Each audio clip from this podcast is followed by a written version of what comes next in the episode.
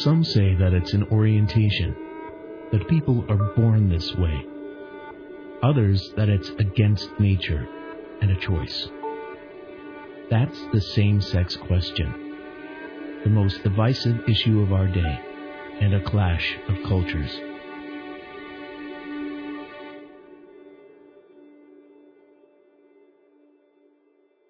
Well, uh, week three of uh, this four um, message series, uh, When Cultures Clash. And uh, we've been doing this survey um, online along the way.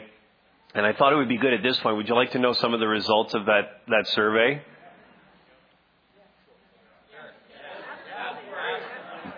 We don't have to do this if you're not up for it, okay? Um, all right, here we go. Um, so we asked the first question. Um, let's just look at this. Um, I believe that all same-sex activity is sin.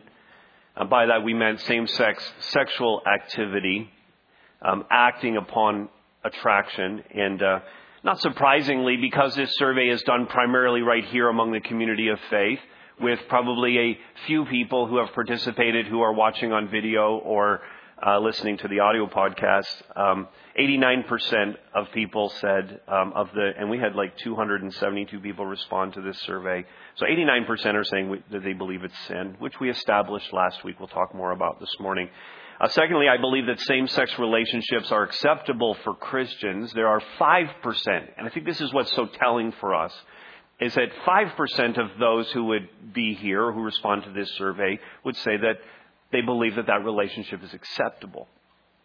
Um, uh, third, I believe that same-sex attracted, gay, LGBTQ people are uh, born that way. We explored that a little bit already, and the idea that um, we all have a sin nature. There might be a predisposition. There's no way to say one way or another, but certainly with our understanding, our doctrine, our theology of original sin, and um, and the, the marred nature of our of our human um, in our humanness, it's, not hard to believe that this could be true.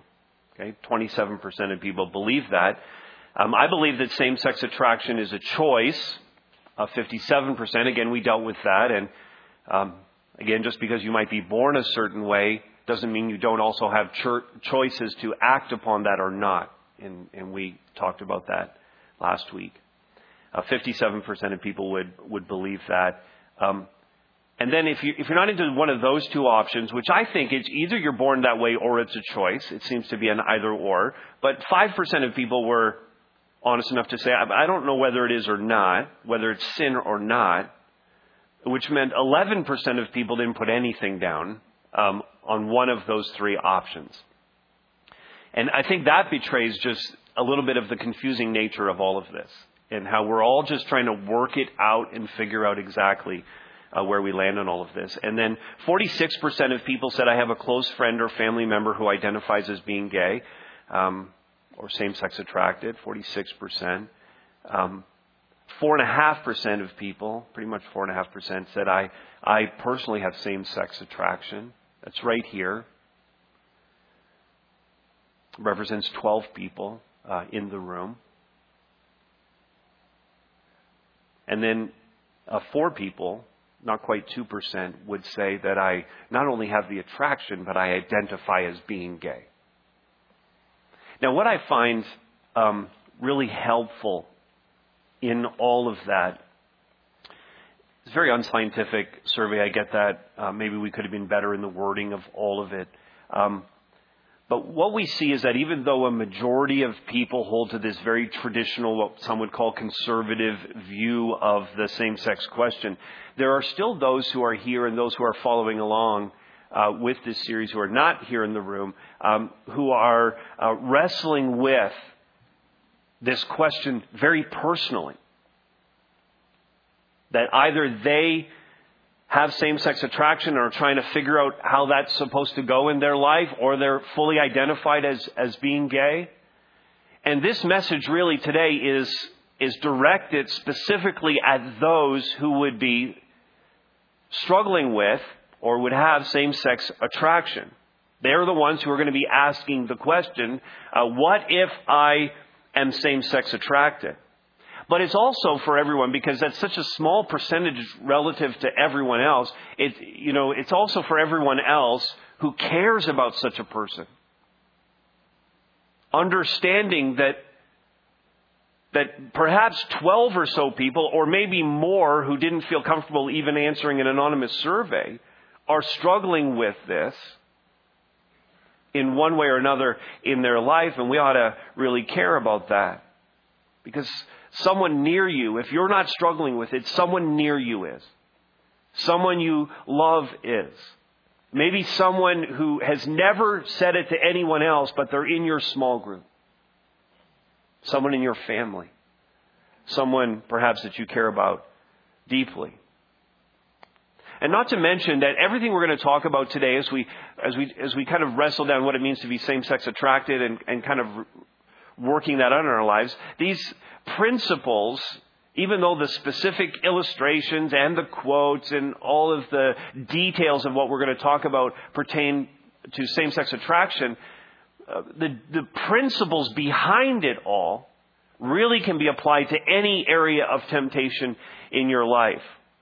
And so we've already established that um, all have sinned and fallen short of the glory of God. How many sinners in the room? Just raise your hand. Okay? A few of you. Um, and we're all in need of God's grace how many people in need of God's grace this morning? All of us. Uh, we're all in need of God's grace.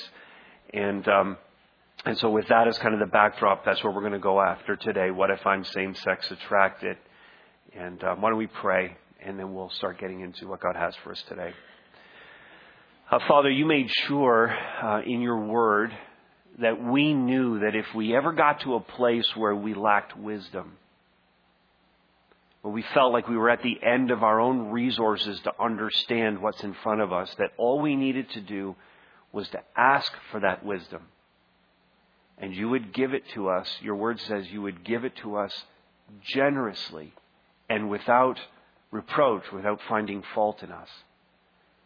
And God, I know that, that even that request for wisdom comes in the context of, of trials and temptations that we would face in this life. And so that's exactly where we find ourselves, Father, seeking to wrestle down this issue of same sex attraction. It is beyond us to sort out all the details of it. And so, God, what we need from you right now is wisdom. Father, please give us wisdom generously. We need it. We thank you that your word contains this wisdom. Give us insight now May your Holy Spirit show us what we should believe and how we ought to live this out in our lives. We pray this in the strong name of Jesus Christ. Amen. Amen. All right. What if I am same sex attracted? Uh, we have to start here. Um, acting on your attraction is sin. Now, we established this last week, had a whole message on this. I don't need to go over all of that again, but let me summarize this with a quote from a young man named Wesley Hill. And uh, he is um, a young man who's written extensively on this. He has a great book called Washed and Waiting. This is on our resource page that I would highly recommend to anyone who has same sex attraction or anyone who wants to understand that better, the heart of a person who has that. Wesley Hill would describe himself as a a celibate gay Christian. That would be the tag that he would put on himself. And so he writes this. This is going to help us summarize last week. Um, uh, homosexuality was not God's original creative intention for humanity. It is, on the contrary, a tragic sign of human nature and relationships being fractured by sin. Homosexual practice, he says, goes against God's express will for all human beings, especially those who trust in Christ. Now, that's coming from someone who is same sex attracted, who is a follower of Jesus Christ. And he's telling us in no uncertain terms that he understands this to be against God's will and a sin issue. Now, back to our point acting on your attraction is sin that quote alone is going to be our review of, of where we landed last week, but the wording of this first point is so important. Acting, acting on your attraction is sin. but simply having the attraction is not sin. Okay? Simply having the attraction is not sin. Scripture, right? That's how we're going to arrive at that conclusion. So Romans chapter 8 is really the key passage that's going to help us with this. Um, check this out in Romans 8, 22 and 23.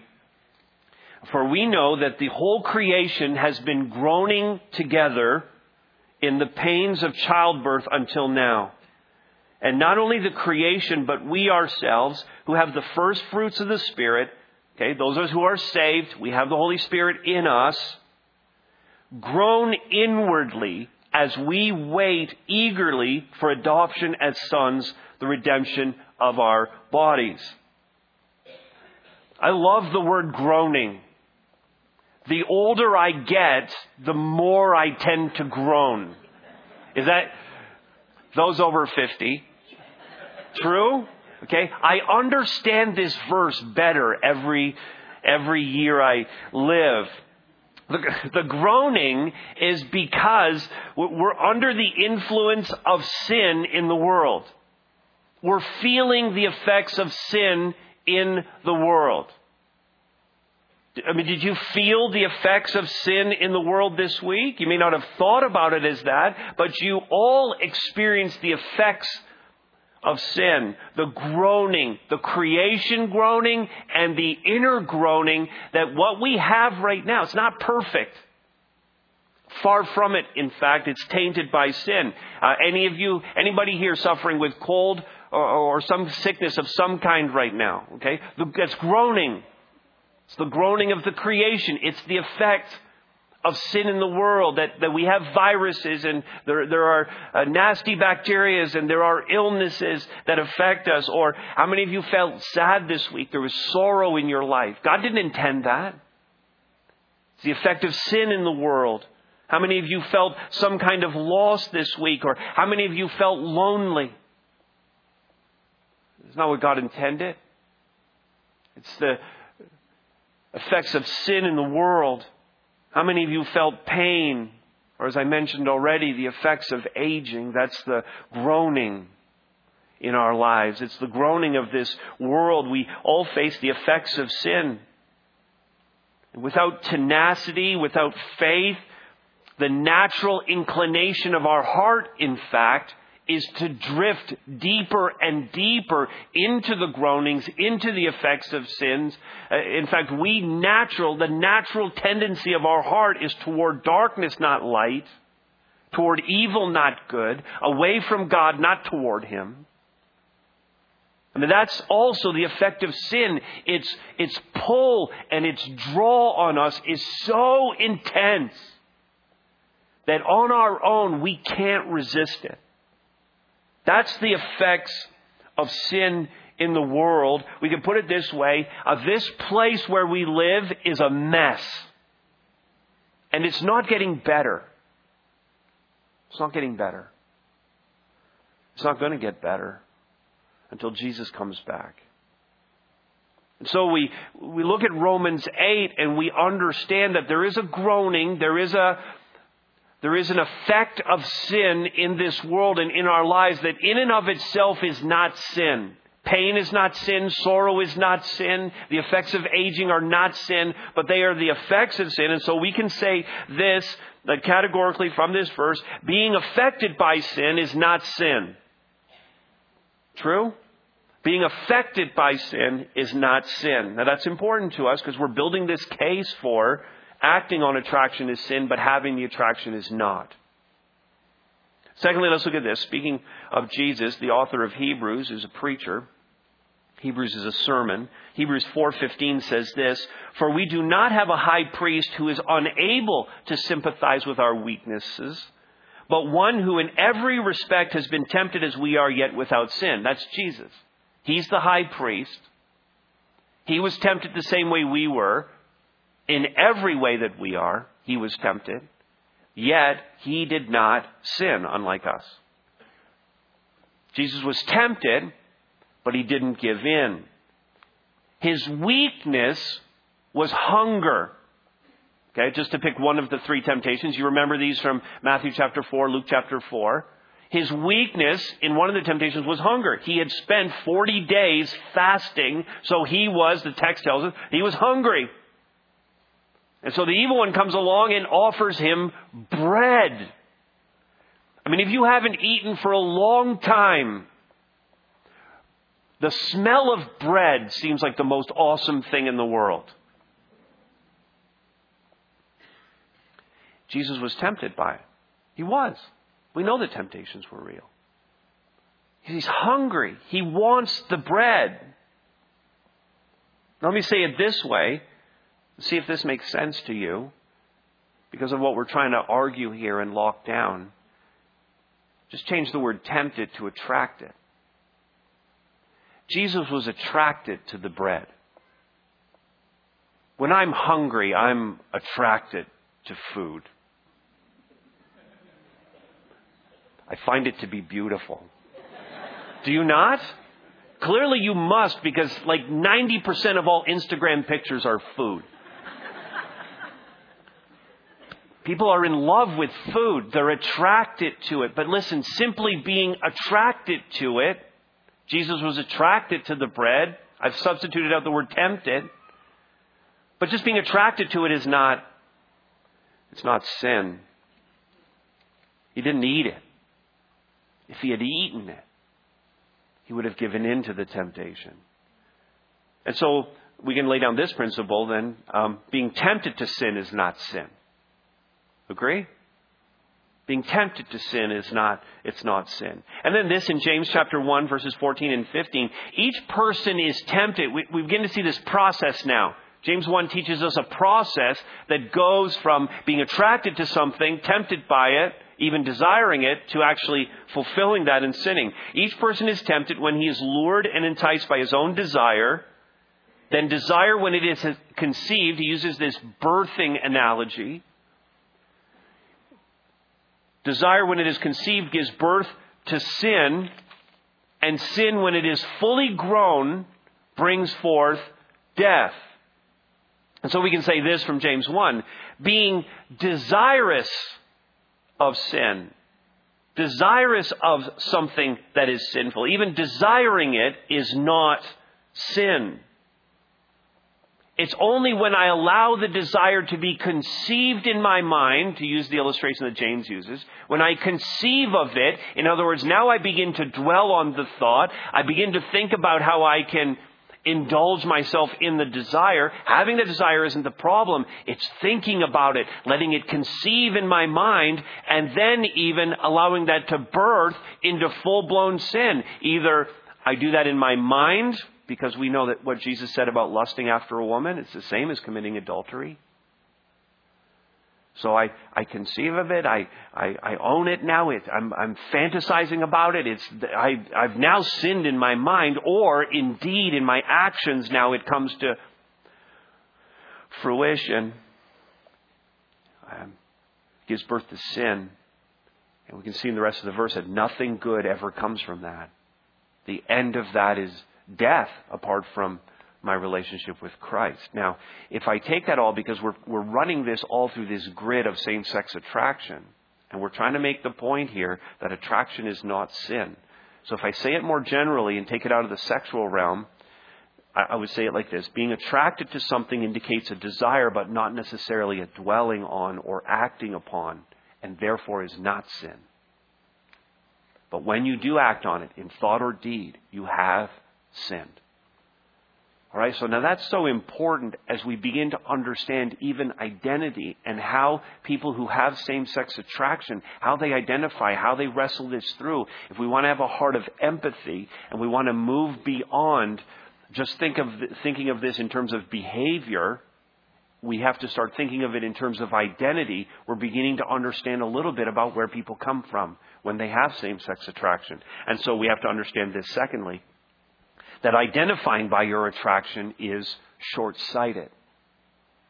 So if you're here and you've identified yourself as, and this, this would even respond directly to Wesley Hill, who calls himself a gay Christian, celibate but gay Christian, and he hyphenates that, puts those words together. And there are quite a number in, in the same sex attraction community who would identify in the same way that Wesley Hill does, and others who would say, I don't want to put that on myself. And so there is a bit of a wrestling match even over this.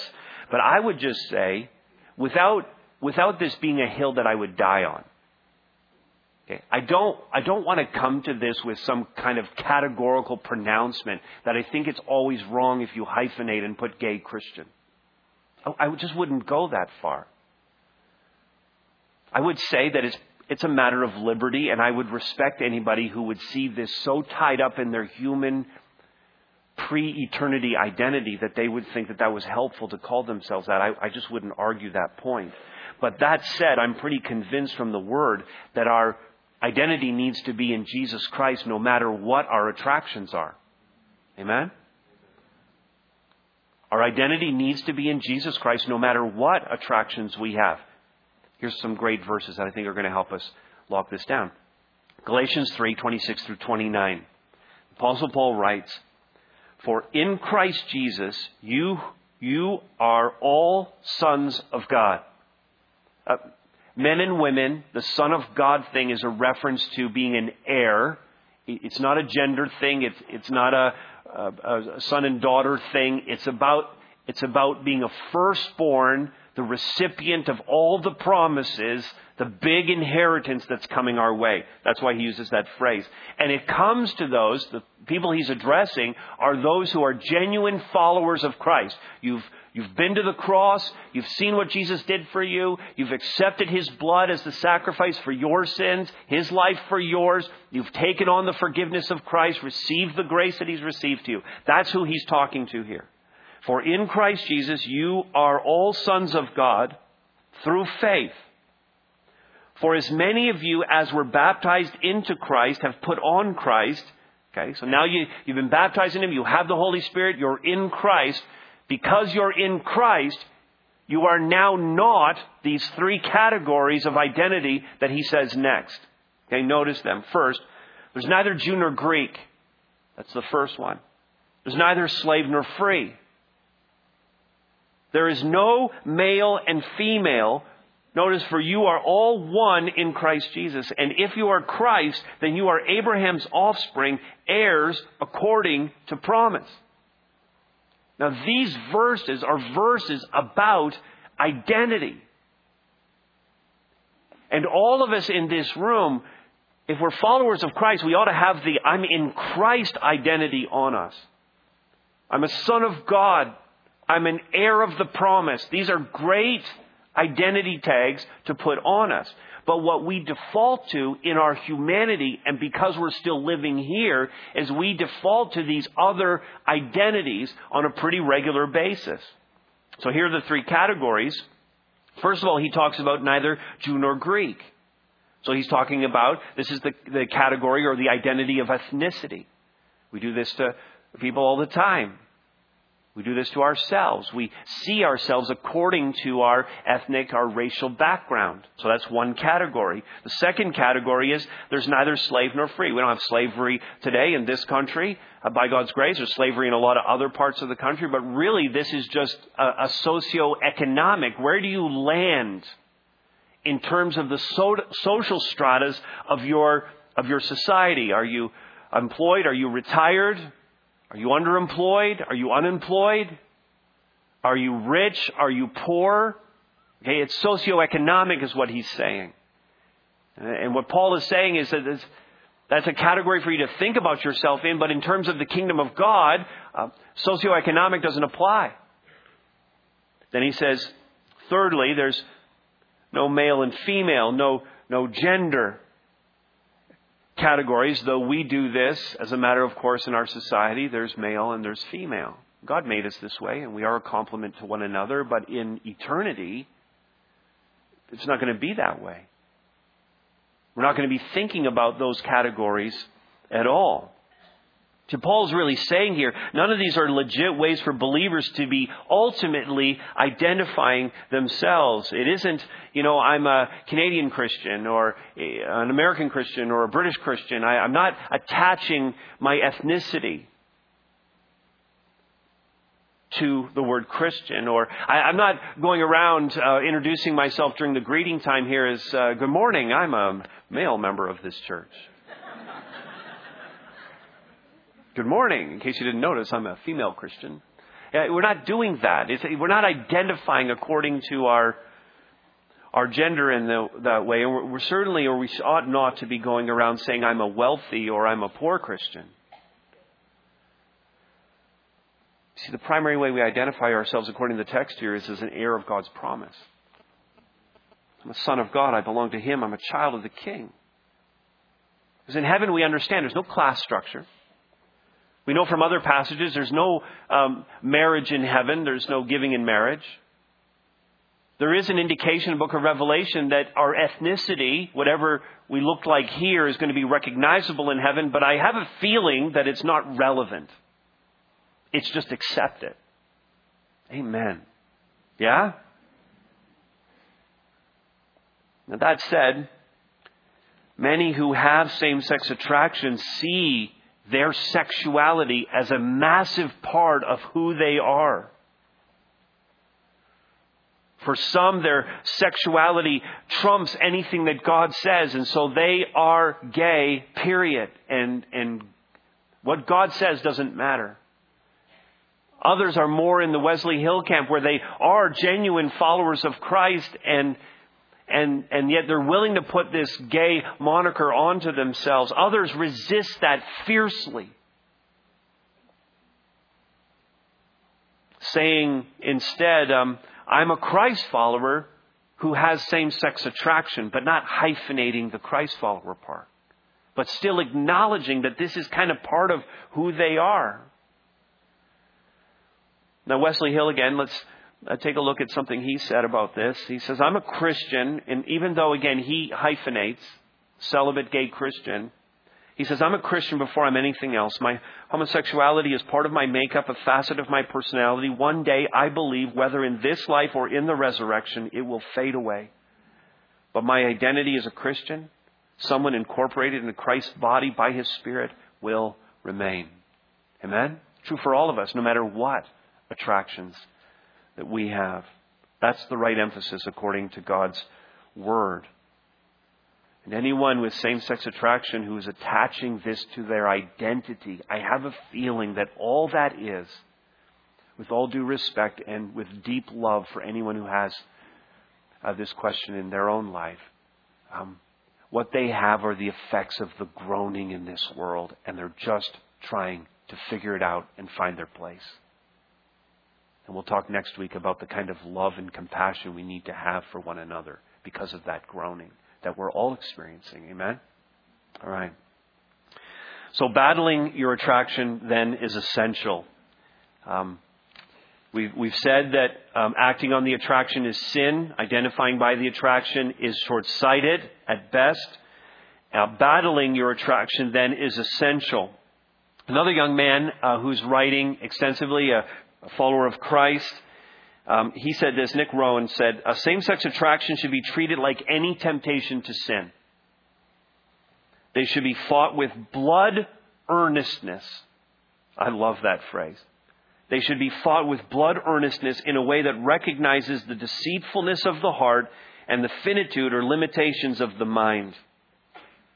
So this is a this is a young man who's, who wrestles with same sex attraction. He's writing and he's trying to help us understand that this is going to be a tenacious battle. With blood earnestness, we need to come to this battle. I would say that this is true for all of us, no matter what temptations you have going on in your life.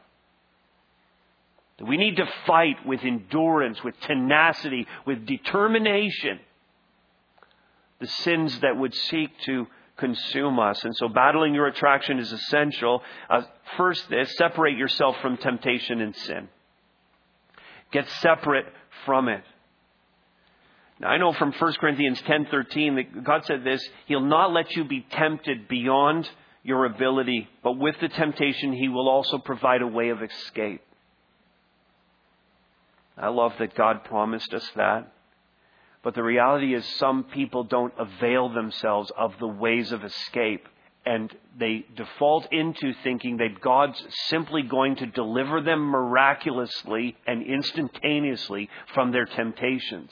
And while that happens to some people, the majority of us could testify in this room, we could testify that the core sins that are in our lives end up being a lifelong battle. And so that's why this endurance, this tenacity, this blood feud that we really have with our sin. We need to take advantage of the way of escape that God provides for us. You have to avail yourself of it.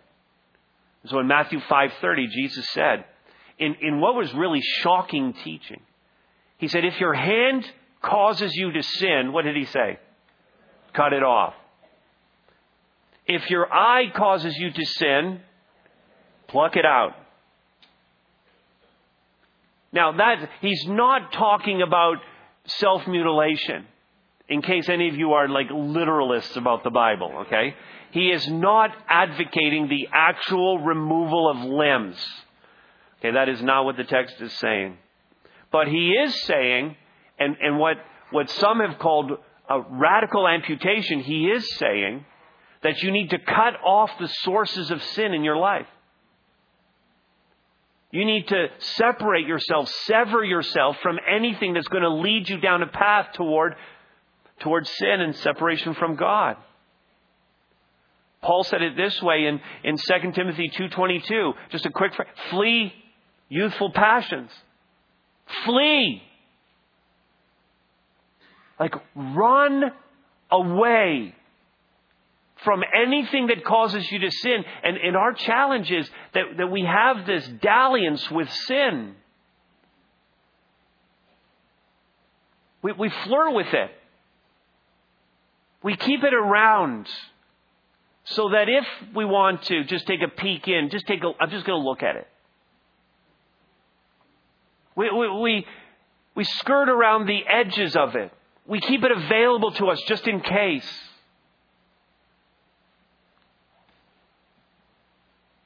It's a dangerous business. Flee it. Cut it off. Take the way of escape. How many different ways does Jesus or Paul have to say it to us? Before we get it, that we need to separate ourselves from temptation and sin. And so, this is what I would just say.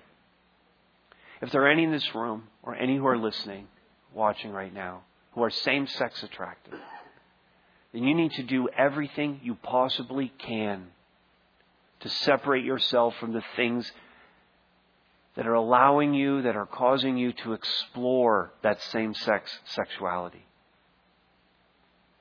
You need to flee it.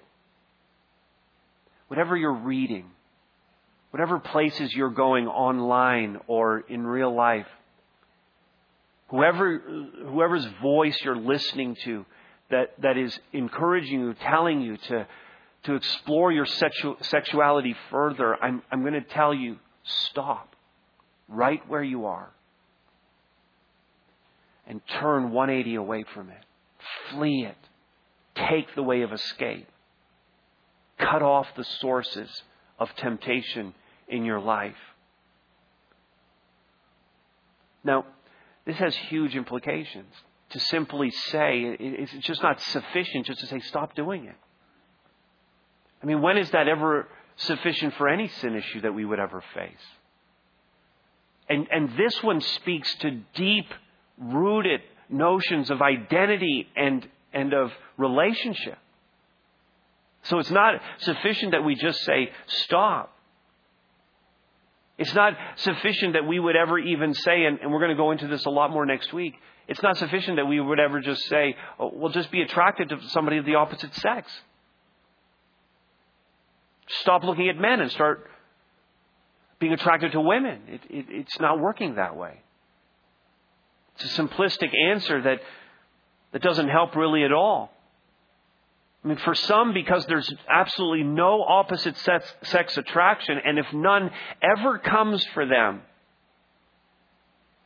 that may mean lifelong, I want you to understand the implications, that may mean lifelong celibacy.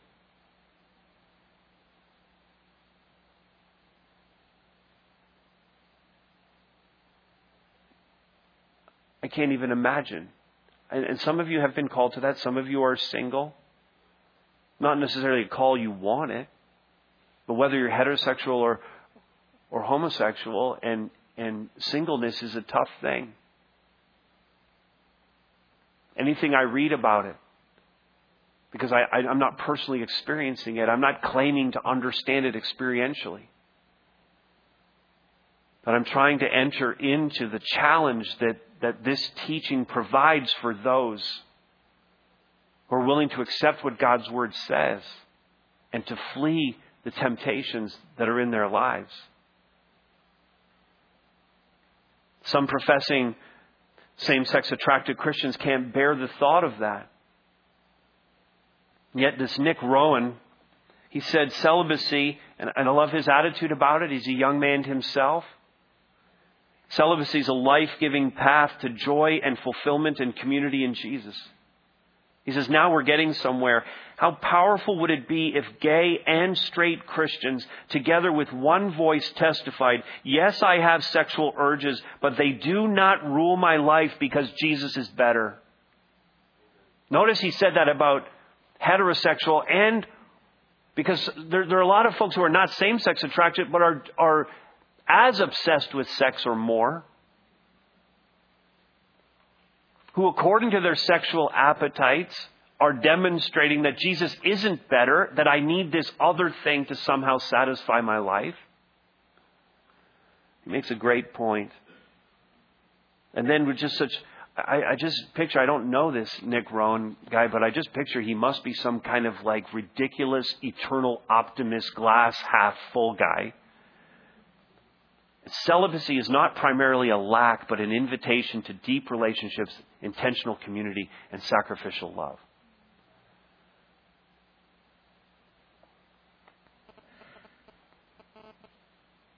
Again, more on all of that next week and how we can help those who make this decision to separate themselves from temptation and sin.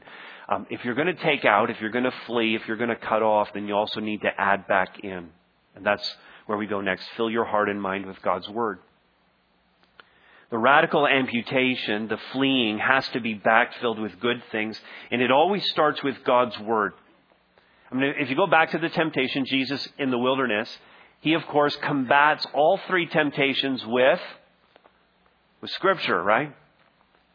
In fact, on a couple of occasions, the, the devil comes at him with Scripture and he uses Scripture to interpret Scripture, like we saw last week, and refutes the evil one with more Scripture. And so Jesus knew that in order to combat the tempter, uh, we need to uh, be uh, saturating our lives with the Word of God. So I love this verse. you probably learned it uh, way back when in your Sunday school classes or at Awana, Psalm 119, verse 11. I have stored up your word in my heart that I might not sin against you. Thy word have I hid in mine heart that I might not sin against thee. King James Version, right? That's pretty good, right? Some of you only know it that way. I've stored up your word in my heart that I wouldn't, that I might not sin against you. And so to the extent that you read the Word of God, to the extent that you get yourself under the teaching of the Word of God, to the extent that you study it yourself and it's part of your regular devotional time before the Lord, personal worship, to the extent that you memorize the Word of God, to the extent that you meditate on, not just rote memory, but I'm thinking about it, I'm allowing it to be in my heart and to fill my thought life. To the extent that you do all of that, you will be able to battle same sex attraction in your life. And the opposite is true. That if you are not saturating your life with the Word of God, then you can have no reasonable expectation of gaining victory over the attraction, over any temptation in your life. That seems awfully simplistic. Just read the Bible. Read the Bible. But, but these are the words of life to us. This is the gospel of Jesus Christ. This book points to Him. There's salvation in no other. And, and, and these scriptures testify to who Christ is. So how can we expect to have any victory over any temptation if we're not filling our life, filling our heart and mind with the Word of God? It's, it's this book that renews us renews our thinking. Romans 12:2. Do not be conformed to this world, but be transformed by the renewing of your minds, because we know that the battle over all of this is in our minds. The, the emotions drive it for those who are same-sex attracted. The experience or pragmatics of the situation steer it and direct it. Because of this, I need to act in this way. Be, because this is happening to this person, uh, I need to make this decision. And we all feel very emotional about it. But, but ultimately, the battle's right here that I allow the emotions and the experience to, to decide for me. And I make up my mind. Or I can allow the Word of God to wash over me, renewing my mind and, and, and understanding that my mind is tainted by, by sin in the world as well. That my mind is groaning under the weight of all of this. And that God's objective, His perspective, His objective way of seeing this, His perspective as the Creator of all things, His understanding of who we are, not tainted by sin, who we ought to be that's the word I need. I need the one who is perfectly objective about this. Not emotionally driven, not, not driven by circumstances, but the one who understands me and allowing his word to, to transform my mind rather than being conformed to what the world is saying about all of this and then to allow I love Colossians 3:16 just to allow the word of God to dwell in me richly. Let the word of Christ dwell in you richly. There's no substitute for that. There's no other way to make all of this happen. It's, it is so basic, but fill your heart and mind with the Word of God. And then this one's so important. Um, involve yourself in uncommon community. Uh, God doesn't intend for us to go it alone. He never did. Um, last week we, we used those three examples of different kind of literature, and I talked about poetry, and uh, six or eight of you confessed that you read poetry. But I'm going to bring back a line from that poem that I cited, John Donne's poem, No Man is an Island, entire of itself. Every man is a piece of the continent, a part of the main. The, the poem is a don't go it alone poem. The, the poem is independence is bad, autonomy is disastrous. The poem is, is an appeal to us to understand that, that as human beings, and if we apply this more narrowly to the church, that we are one. Isn't that awesome? You understand poetry now. Isn't that great? Probably the first time in some of your lives that you ever understood a poem. But, but, but God wants us, if we're going to win the battle over any attraction, to be in uncommon community, to be in fellowship, to be one with the church. Because there's no doubt that among the most brutal battles that, are, that, that will be faced by those who are same sex attracted is the battle for, for loneliness, it's compassion, uh, companionship and relationship.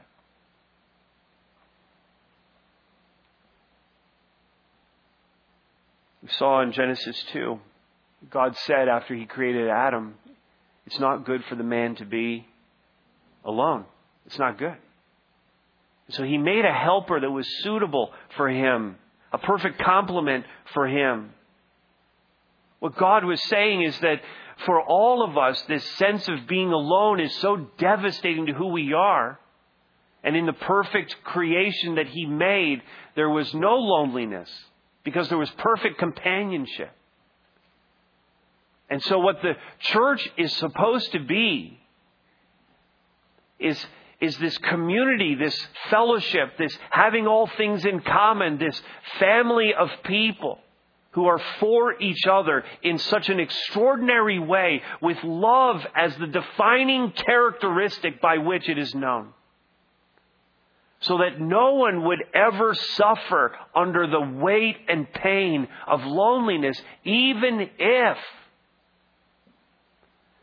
they spend the rest of their lives being single, celibate, and perhaps even living alone.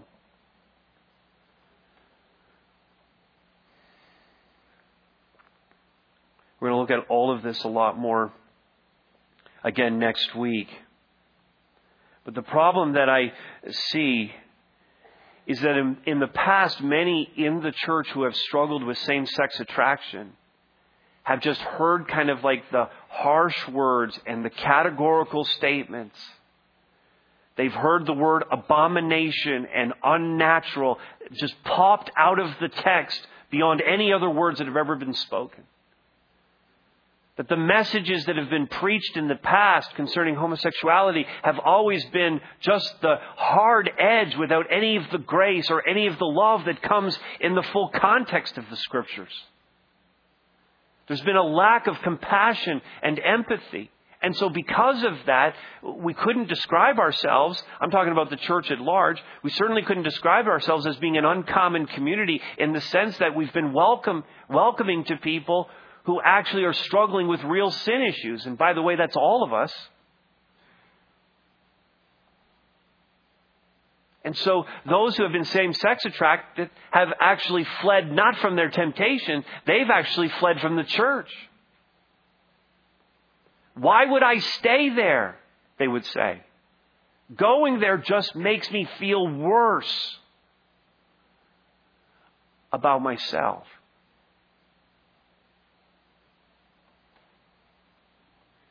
It's not good for the man to be alone. It's not good for any of us to be alone. If you have same sex attraction, you need to be in community with other Christ followers. You need to be in the church. You need to be in small groups. You need to be worshiping and walking and working for Christ, just as anyone would. You need to fold yourself into what God has going on here in the church of Jesus Christ. And you need to be transparent. You need to be authentic, transparent, and vulnerable, not with everybody, but with some who would understand the attractions you have and would walk with you through that. So that you always felt like there's someone I can talk to, there's someone I can be perfectly transparent with, and feel the unconditional love of Christ in doing so. Now that's the one side of it, because this message is about those who are attracted, same sex attracted, and the struggle you're having. The other side of that is what we're going to look at next week the receiving of people when they confess such things. When we love each other despite and through our mutual struggles, it's a proclamation to the world about the love of Christ, that defining characteristic about who we are. John 13, 35. Jesus said, By this all men will know, the whole world's going to know that you are my disciples if you have love one for another. Love is it. The radical love of the followers of Christ that draws even more people in to the kingdom of Jesus Christ. I, I love the potential for that. I love the awesome thought of that, that as we continue to build uncommon community here at Harvest, that it would be such a welcoming place to people with same sex attraction to work that out before the Lord. Don't you want it to be that place? Because that's my desire. I don't want any more people walking away from the church with this sin issue unresolved. Well, um, I'm going to add some resources to the to our web page this week that are going to help with this, and I've only scratched the surface of all of this and um, a couple of key websites that will be linked on that resource page for those who are same-sex attracted. One very helpful site, uh, livingout.org, uh, comes out of the UK and is a bunch of uh, uh, men and women who are same-sex attracted and have kind of worked this out in their life. Uh, some of them are ministers and pastors and uh, lay leaders in their churches. And um, there's a number of video testimonies and article resources that I think are going to be really helpful to you. And then some blog posts a little bit more at a, kind of a higher intellectual level. Um, and this is uh, really Wesley Hill is part of this site. It's called spiritualfriendship.org. Very, very helpful. Um, very helpful as well. So I would just commend that uh, to you as well. Well, let's let's look at this finally. And this, I don't want this last point to be some kind of vain hope. But overcoming your attraction is going to happen. It is. I'm not a purveyor of false hope, but I know these things to be true. God can help and God can heal anyone with any attraction. He can heal you and he can turn your same sex attraction into an attraction for the opposite sex. He can. And he has done that. And there are video stories on the livingout.org a uh, website that shares some of those exact stories of how God transformed a same sex attraction into an opposite sex attraction. And people who were once in the gay lifestyle are now in heterosexual marriages with children and thriving finding blessing in the Lord. And so that is possible. But it doesn't always happen that way. That there are always those for whom this becomes a lifelong battle with temptation and sin. And so we can't we can't just say it happens this way for everyone. It's not everyone's journey. But I can say that he will ultimately heal that God will ultimately turn all of our attractions, all of our affections on Him.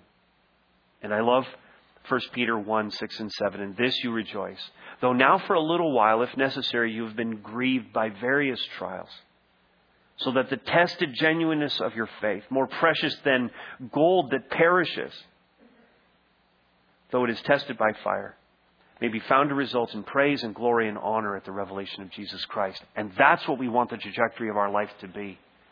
The, the, the, the praise, the glory, the honor, the perfection, the restoration, the full redemption that comes when Jesus Christ comes back to this earth and takes us to be with Him, or we pass from this life and into an eternity where every affection, every attraction is on Him. We have to look beyond this life to the next to really see that. All right. Um, hopefully that's helpful.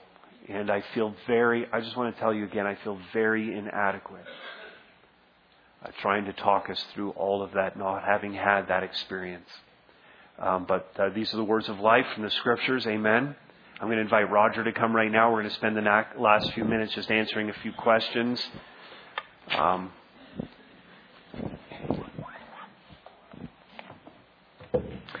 Thank you, Todd. Um, once again, uh, helpful and excellent. Uh, it just seems that, uh, you've already mentioned this that uh, there's uh, this is such a struggle for so many, and uh, I'm just thinking of some different ones that we know who just seem to live in such a different context than many of our lives here. And so uh, this question comes up, and a number of people actually wrote in. One asked this question, and there's a comment that uh, goes with it. Why is it that uh, people, especially guys, feel the pressure of same sex attraction or feel like they need to become homosexual if they are in the arts, such as dance and drama? A similar observation was made by someone else who wrote, I was a figure skater, and 14 of my friends came out of the closet in one year.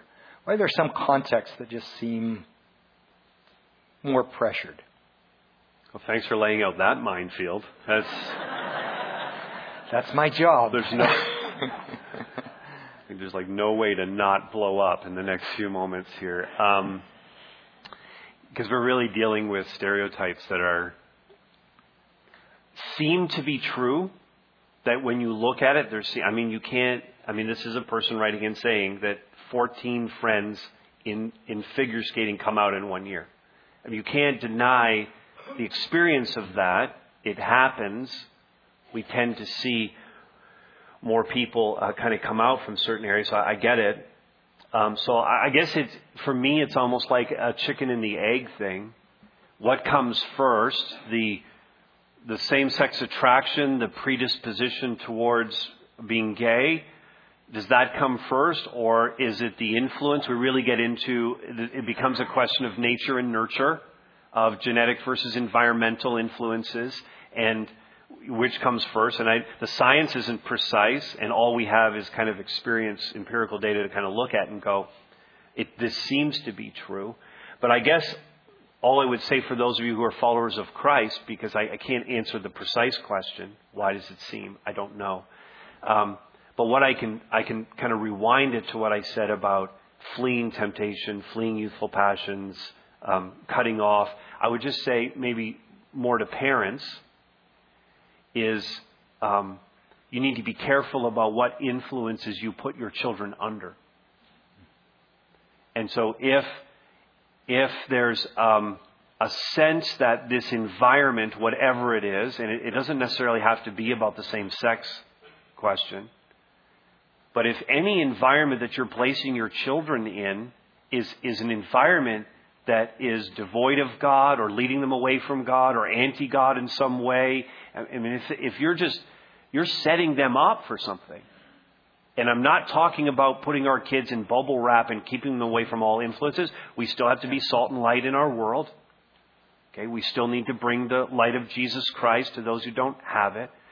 But our children, okay, we can't use our children as guinea pigs for that. And we can't use our children as an excuse for our what we ought to be doing evangelistically. Okay, we're asking very often, most because very few of us are really good at evangelism, and but you're using that evangelism excuse when you yourself don't really ever witness. Am I being too hard here? I haven't really preached for a while. I've been sitting in this chair for three weeks, so if I start to go into preach, understand. Yeah. And parents, let's be careful about the influences that we're we're putting our children uh, through. So, so you might be saying that um, while it seems that certain contexts drive towards that, maybe we pick those contexts because that's where our interests lie, and so it's a bit of bit of both. Challenging question, no matter what, yeah. for sure. Well, that kind of brings up the next question: Can people actually overcome their orientation or same-sex attraction and become heterosexual? Isn't isn't that the goal? Would, would we say that's the goal? Well, and I kind of dealt with that already, and I, I really appreciate again Wesley Hill who who uh, wrote this book, and again he identifies as a gay celibate gay Christian. He, he just says this also in the book. He said, "I'm still in the midst of an agonizing and confusing period of trying to forge an identity for myself as a Christian who wrestles with homosexuality." And so I think he has a sense in his own life that this could be a lifelong thing for him, and he's not really expecting, he's, he is absolutely not attracted to women. And, and yet I, we hear the other stories of those who are, who, where it's transformed. And so I just don't think we can come up with any hard and fast rules to say, in every situation, this is the way it's going to play out for you. If you confess this, if you deal with it, if you cut off the source, if you stay away from, from all of the temptations, then somehow God is going to turn, you know, your heart towards uh, men if you're a lesbian or if you're a gay male, you can turn your heart towards women. I, no one can make that promise on this side of eternity. Hmm.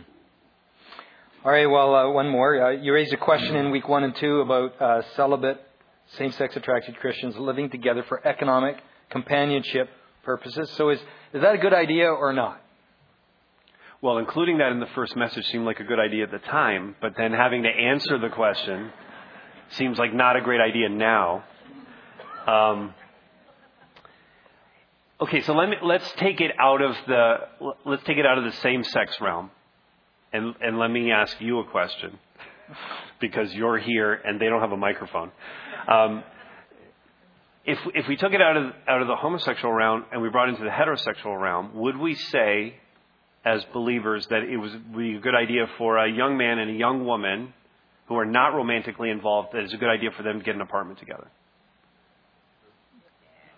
We would say um, not a great idea. Not a great idea. Not a We- good to use a to use a, a business word, we would say that that's not a best practice. Yeah. Okay. Okay. That, that re- reminds me of uh, um, a, a video teaching by Andy Stanley, who uh, called the best question ever. And uh, so it, I would say, in light of your past experiences and your future hopes and dreams and your present circumstances, what is the best thing to do?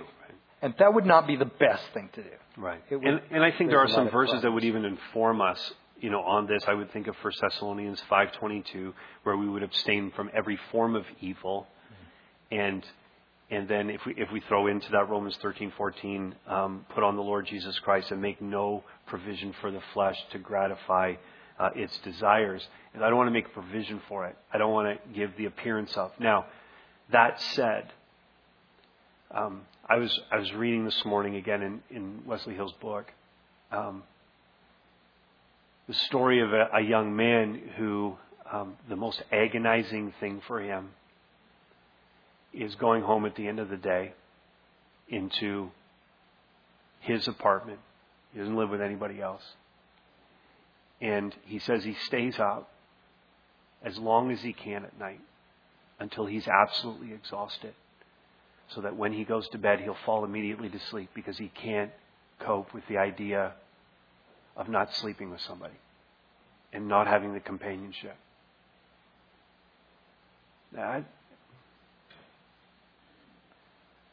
That's a struggle that's so real, and uh, the verse that came to mind for me was Hebrews 12:4. We often uh, quote the ones just previous, looking to Jesus, um, but uh, the author of Hebrews says, "You have not yet resisted sin to the point of shedding your blood."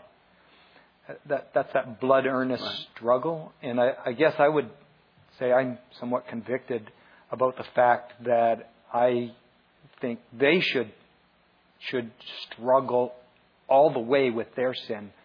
But I'm not really sure that I'm prepared to Right. struggle that way with my sin. And that's the perhaps the, the convicting point of uh, this message and, today. and one of the one of the things that's being suggested here is is that be, because it, it's it's a bit pious for us to say, well, just just look to Jesus and He'll be, you know, all that to you, and because we really are wired up, some of us more than others, for physical touch. We're wired up for human interaction. And while our God is awesome in every way, um, he's not he's not physically present here with us. And that's why, and again, we're going to get to this next week, that's why we have each other. The church has to be this. And beyond that, there are, there are some, um, and again, through this uh, spiritualfriendship.org website, there are some who are now making suggestions about little communities of people. So maybe uh, two, or not just two, but maybe three or four um, uh, folks who are struggling with the same sex attraction issue would live together in community, buy a home, get an apartment, but be together so that that that physical compassion, uh, um, companionship, that that interaction that some of us who are married just honestly we just take it for granted. A quick squeeze of the hand, a hug at night, um, the ability to even have a conversation, to bear the load together of managing the house, all of that I can so often take for granted. And so, can we find a more creative way beyond just one in one being in an apartment together of, of creating small communities of people that could be this for one another beyond the church itself? So, hopefully, that's a bit of an answer. yeah. Hey, listen, this is this is the way I just want to close this, um, close our time here today. We, we sang some great worship songs, and I, I'm grateful. Uh, Andrew, thanks for leading us this morning. Um, can we just put up the bridge to um, to that last song uh, that we sang together, and just look at this together. And I want these to be. Could this just be our prayer as we close, as we as we cry out to God? You hear the cry of every broken heart. You give the hopeless soul a brand new start. You lead the captive in your freedom song. This is who you are. And in the night, when all our hope is lost, you're the one who won't give up on us. You hold the orphan in your loving arms. This is who you are.